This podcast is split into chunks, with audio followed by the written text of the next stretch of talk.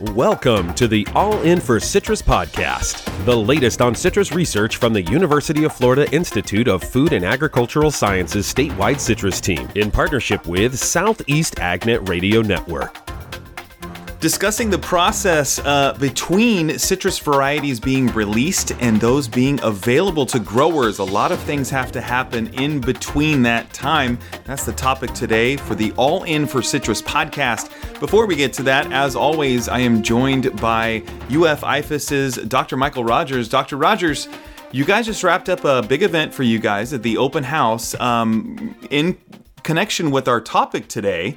Uh, a lot of citrus varieties were there from your breeders uh, out on the table that the industry could take a look at. Any any interesting insights from that? Uh, yes, and uh, our breeders um, four or five times a year throughout the growing season will do these fruit displays around the state. Um, several of them happen in Lake Alfred. Others will take place over on the east coast of the state. Um, but the one that happened today, in conjunction with the open house that we had here at the CREC, uh, this was actually the second uh, fruit display event of the year. At these events, typically what they'll have are a number of both fresh fruit and juice fruit varieties uh, that mature at this time of year. So we're we're into you know midway into into November now. And so they had some of the things that were available at this time of the year for growers to sample. And they really do it almost kind of like a wine tasting kind of event where uh, they ask growers to come in. They're looking for feedback, you know, to help advance these selections, pick the winners, if you will. And so the growers will come in, um, you know, sample a piece of fruit and rate it on on certain features that the breeders are interested in knowing more about how it's perceived by the growers. And you know, then you uh, take a drink of water, a little bite of cracker, and then move on to the next one. And so you kind of move around the room, sampling all the different uh, varieties that are there, and and that feedback's really important for us um, like I said, you know, we're looking for the things that growers think are going to be a winner in the marketplace. Things that they can sell, um, things that are, if you're talking fresh fruit, you know, easy peeling, seedless varieties uh, that taste great. Juice, um, obviously, juice quality, and, and they did have juice samples available at the event for growers to sample some of the the early maturing juice um, sweet orange varieties for juice that are available as well. That's pretty cool. And we'll talk about that process of those ones that do advance um, in between now and when they get into growers' hands. That process is uh, a little intricate, but it's important to know about what's going on there. Now, your open house event, you had a lot of other stuff going on besides the fruit display, um, some field tours, and then also some very good discussions. Uh, yes, and so we we did have a number of things. We kicked off this morning um, at nine o'clock uh, with a panel discussion uh, talking about what you know you can do now to improve the health of trees. Um, we had, of course, the fruit display. We also had um, all of our faculty had booths set up um, at the CREC for growers to come and interact one on one to see, you know, the science that's being done. You know, they had you know uh, displays set up with some hands-on exhibits. Um, but it was a chance for growers to interact um, with our researchers you know, ask questions, learn more about what's happening, both um, you know things, some some of the science that's going to lead to things in the future that they can use, but also talk about things that can be used right now. And we also included um, after lunch, we had several field tours where growers could go out and see. For example, we had a Jackson grapefruit trial, and then we had um, another field trial that was uh, looking at different management tactics. Um, when you combine those together, how successful can you be in bringing a grove into production? So growers got to go out and see that, um, as well as tour some of our facilities, such as our um, juice processing pilot plant and packing house. Now, you guys had a panel discussion that I understand was uh, pretty uh, informational. Yeah, so we, we kicked off the event um, with this panel discussion. The theme of the panel discussion was maintaining the health of citrus trees in the presence of HLB. Um, you know, right now we have a lot of research going, uh, trying to develop solutions that are going to be further down the road. We're talking about things like um, developing a tree, whether it be through conventional breeding or through genetic techniques, you know, like gene editing, for example, or transgenics, to develop resistant trees. But but those things aren't going to happen in the near term. Those are going to be much uh, further down the road. But right now, for our industry, it's important that you know growers are thinking about things they can do now to keep those groves continue to keep groves productive and also groves that are coming into production. We've got a large number of trees in the field right now, maybe as much as 30% of the trees in our commercial groves right now have, have been planted in the past three or four years. And those trees are just now starting to come into production, and we're going to see our yields start to increase with time. So it's important to be thinking about ways that we can manage the health of those trees to keep them, you know, bring them into production and, you know, sustain those yields until we have more long-term solutions. Um, like I said, you know, through primarily a resistant tree, if you will. How many people do you think were at the uh, open house? Was it uh, a successful event? I know we're starting to get more events on the calendar and opening up a little bit more. It's nice to get everybody out there, right? Yeah, uh, we had about 200 registrants um, from the industry. That's growers and other other folks within the industry who who registered, and we had a had a full house for the uh, especially the panel discussion and all the events that took place. Uh, most the majority of this was indoors. Um, we did have some events, some booths set up outside, and we had a tent set up outside for lunch. But but we had a packed house, and it was really good to get to see folks um, in person. We've not seen a lot of people face to face that much um, in the past year or so. And so this was the first really big event that we've held at the CREC in Lake Alfred. And you know, just it was just refreshing uh, to get to see everybody and, and, talk to folks that we haven't really got to interact with as much. And and it wasn't just our faculty uh, getting to interact with growers.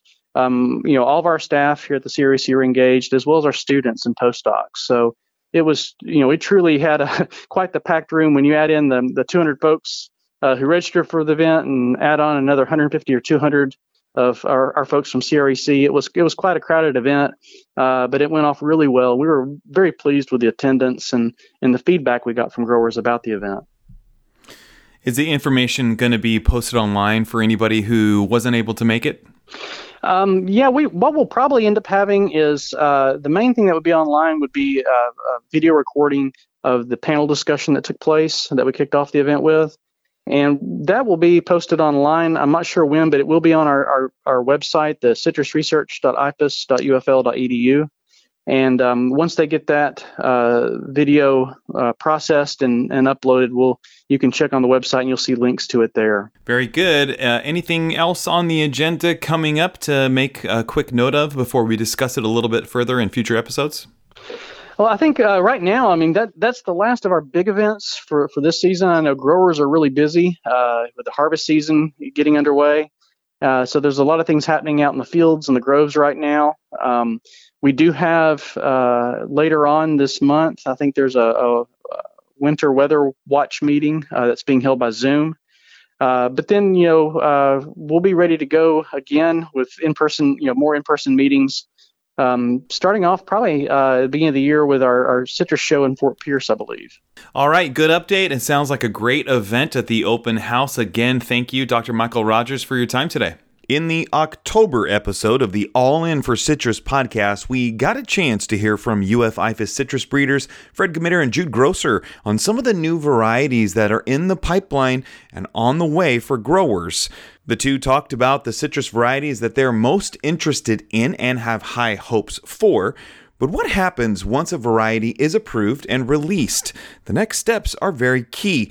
And that's the topic we're talking about today. Peter Chaires, Executive Director of the New Varieties Development and Management Corp., and John Beuttenmuller, the Executive Director of the Florida Foundation Seed Producers.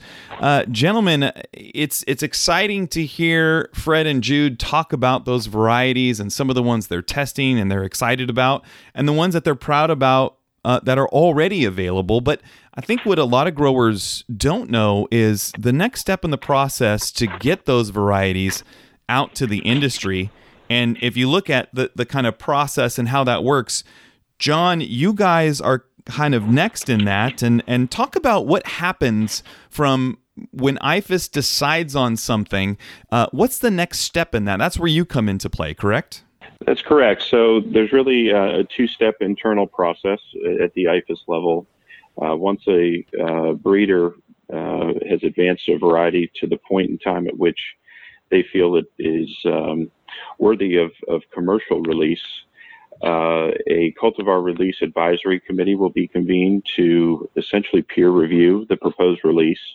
The recommendation from that committee then goes to the IFAS wide cultivar release committee uh, where where releases are considered for for formal approval. After approved, um, uh, they'll be assigned and transferred over to our organization, Florida Foundation Seed.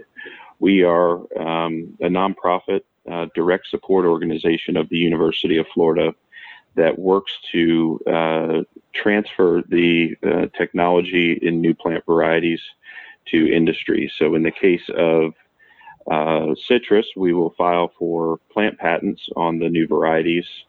And in the case of uh, sweet oranges and rootstocks, we will then uh, non exclusively license uh, those varieties to citrus nurseries so that they can propagate and sell trees to uh, Florida citrus growers.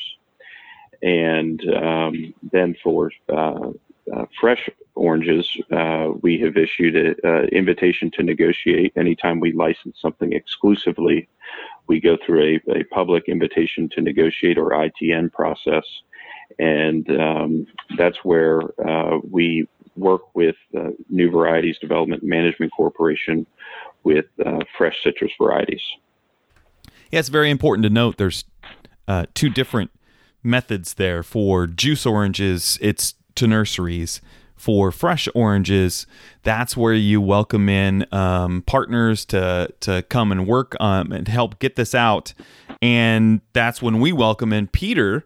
Um, Peter, this is where you guys come in and uh, cooperate with them, and and that's the next step in this process. Is you're you're a very important step to get that out to be able to to move that forward to the industry. You know, the fresh market is is a very different animal, whereas New Varieties Development and Management Corp is a not-for-profit uh, 501c5 uh, with a board that's appointed by the various industry organizations, and the people that that are in those seats serve at the pleasure of the organization that appointed them. Uh, but the purpose of that is to really have broad industry engagement in this process. So whereas the NVDMC does support variety research projects um, through sponsored projects, the licensing portion of what we do is is really at this point exclusively fresh. Uh, so we would respond to the invitation to negotiate with a proposal, and if awarded, uh, then we would uh, sublicense that variety out to nurseries and growers, and in some cases, packers uh, for commercialization or trial. Uh, it can be some combination on the things that are much less proven. Uh, a lot of questions remain. They're they're typically put out into a trial program, but in other cases, when growers have really seen things that they are very encouraged by, uh, we've we've uh, cooperated with Florida Foundation seed producers on models that would uh, give them the option to do larger scale trials or even commercial plantings. Yeah, let's talk about that a little bit because you said that that has changed uh, over the years. It used to always kind of go to trials and then move eventually to commercialization. Um, but like you mentioned, that that's changed a little bit recently. It, it has, and and and NVDMC and Florida Foundation Seed and, and IFAS really worked hard to try to develop a mechanism for this process, and we call it fast track. And when fast track first started uh, things were released in tiers, and um, the first tier was just a trial process, and there was a time frame associated with that. There was a limitation on the number of trees. It was a 30 tree program. Uh, we really were kind of putting, you know, kind of framing it in so growers were limited at how many they could plant. We we um, uh, for various reasons also wanted to kind of self limit their their risk, uh, but they would then come back uh, with recommendations, observations, and recommendations along the way. So we would have grower groups that would share information about what they were experiencing and what they were seeing with these selections and help determine which ones would move forward. And then it kind of grew along the way into a trial program, but the growers wanted an option to commercialize immediately uh, if they really wanted to, to move forward with it much quicker uh, they could do so. Uh, so if that option were uh, were exercised, then Florida Foundation Seed was patenting that variety, and we were kind of off and running.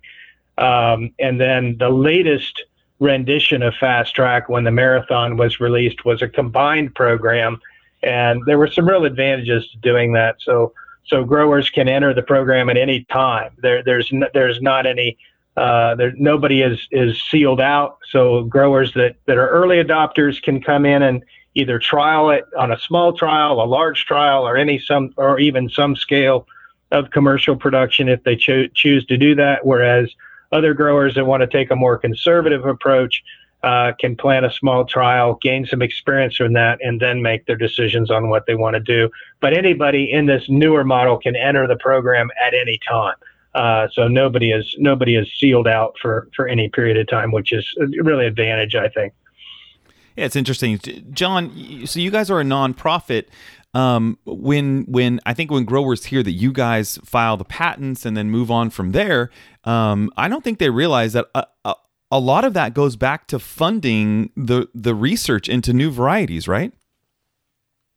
That's correct, Taylor. Actually, um, University of Florida for plant germplasm and varieties has the most aggressive reinvestment of royalties out of any land grant uh, in the United States. And so 70% of royalties generated from uh, uh, licensing of, of these varieties, whether they be sweet oranges, rootstocks, or, or fresh oranges, fresh citrus, um, are, is reinvested back into uh, supporting the citrus plant breeding effort. Um, and so th- this is really uh, uh, critical to the long term success of these research programs. And um, uh, you know, it, it, has been a successful model in a, a multitude of, of, different crops, um, which IFAS has uh, active plant breeding programs. You're getting the research, you're getting the results out to the industry, a very important part. But then you're also helping the research continue by being able to fund them I you know I think that's that's something that the industry doesn't quite always realize that that that does come back to help it continue.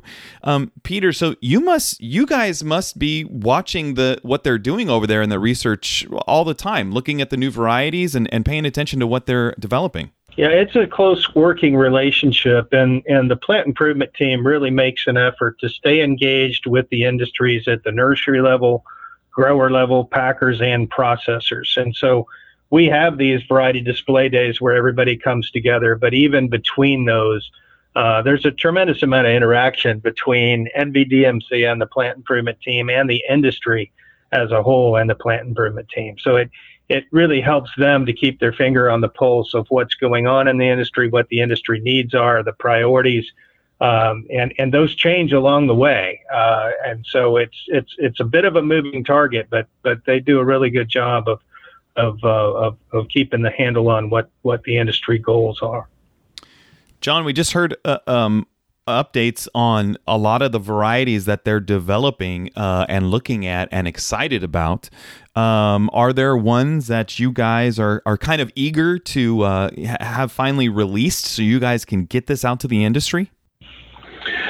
Uh, there, there's a lot of material, Taylor, and I think part of the you know what's been so uh, impactful in the, the close connection that NVDMC has with the uh, plant improvement team is is establishing that feedback loop.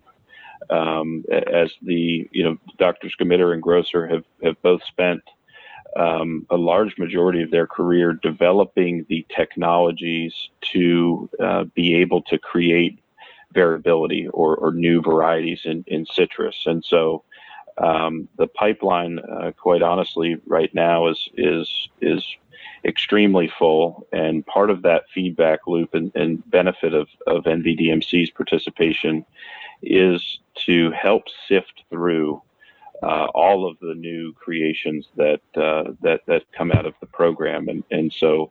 Uh, as you can imagine, um, in, in somewhat of a, a funnel type situation, you know, you have very different sieves throughout the the funnel, and and so um, having that close connection and and feedback loop through NVDMC is really helpful to uh, determine which of the uh, most promising selections are in fact the most promising, and so. Um, uh, we're we're very excited about uh, the the pipeline and and the future of uh, new citrus varieties coming from IFAS. Yeah, it almost it almost helps kind of vet it. And as we were mentioning before, Um, there's a lot. Uh, it didn't used to be that much. There is a lot now of new varieties that they're looking at to help uh, growers manage diseases, manage pests. Obviously, the big one is HLB, citrus greening. Um, but with that many, you can get kind of overloaded, and, and some people can get really excited about some stuff and other people not. Um, so that does help. That input does help. Any input helps. Even these events where you're just able to get it out on the table and be able to look at it. Peter, those kind of events we haven't had to, we haven't been able to have those for a while. Um, but how important are those just to have the fruit out there and be able to get eyes on it? It's extremely important, and and the you know the industry really enjoys these events. I mean, they can become a bit of a social function uh, because everybody really likes to talk to each other about what they're seeing, what they like, what they see potential in.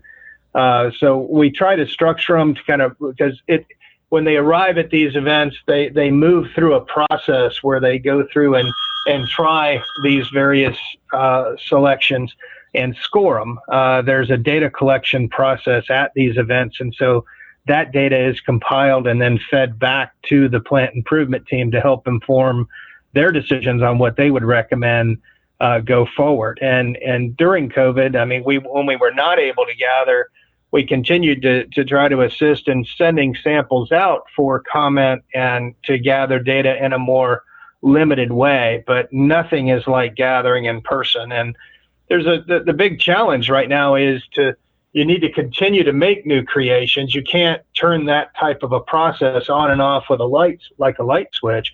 But the big challenge now, as John mentioned, with the volume of material that's in the field, with say 30 to 50,000 unique trees is making those initial selections on what needs to get in front of the industry. So we try to provide some support for them to be able to do that and then gather the industry input to try to decide what goes to the next step. And as these broader, wide scale, larger scale uh, field trial programs are going in the ground, what should be included in those to gather uh, more data for the growers that are coming uh, along down the road that would help inform their planting decisions. So it's it's there's a lot going on at one time. John, you you touched on this before we started recording a little bit. Uh, Peter, you too, but. But have you guys ever seen something where we, we put the the fruit out there that that Fred and Jude have talked about, um, you know, some of the, the benefits of it, and and it's surprising that some people latch on to one and some people don't latch on to that one or latch on to another one for a completely different reason. Is it is it surprising how that ends up sometimes? John, I'll let you go first. It is. I think, uh, especially you know, when you bring people to the table that um, have their finger on the pulse of the market, and and so you can imagine, especially in fresh fruit uh, whether it be seedless easy peel, uh, mandarins or tangerines. Um, you know, size is is is a, always a big thing, and so I know, for example, there have been cases where there's been a feeling that, uh, say, a, per, a, a, particular selection may have uh, fruit size that is uh, below average, but sometimes bringing uh, different packers or people uh, that are you know actively marketing uh, these products on a on a daily basis to the table. Uh, you know, they, they may have unique ideas as to how a, a small selection, for example, may be uh, packaged and, and how that could be a unique product. And and so um, there are, uh, I mean, I think those types of conversations come up every every display day. Is is to you know what if you what if you position this piece of fruit like this and, and this other one like that and um, you know, and then also a focus on on how do you build out a series or a suite of of several varieties that may have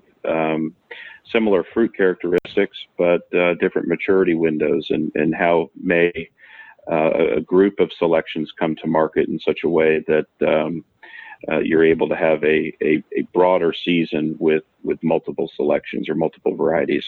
Yeah, it's a good point. It's uh, it's like trying to find instead of saying I like that one and not that one, instead of the not, it's let me see what I can do with that one, you know? And you're right, the marketer's eye could kind of change that. Peter, you feel the same way?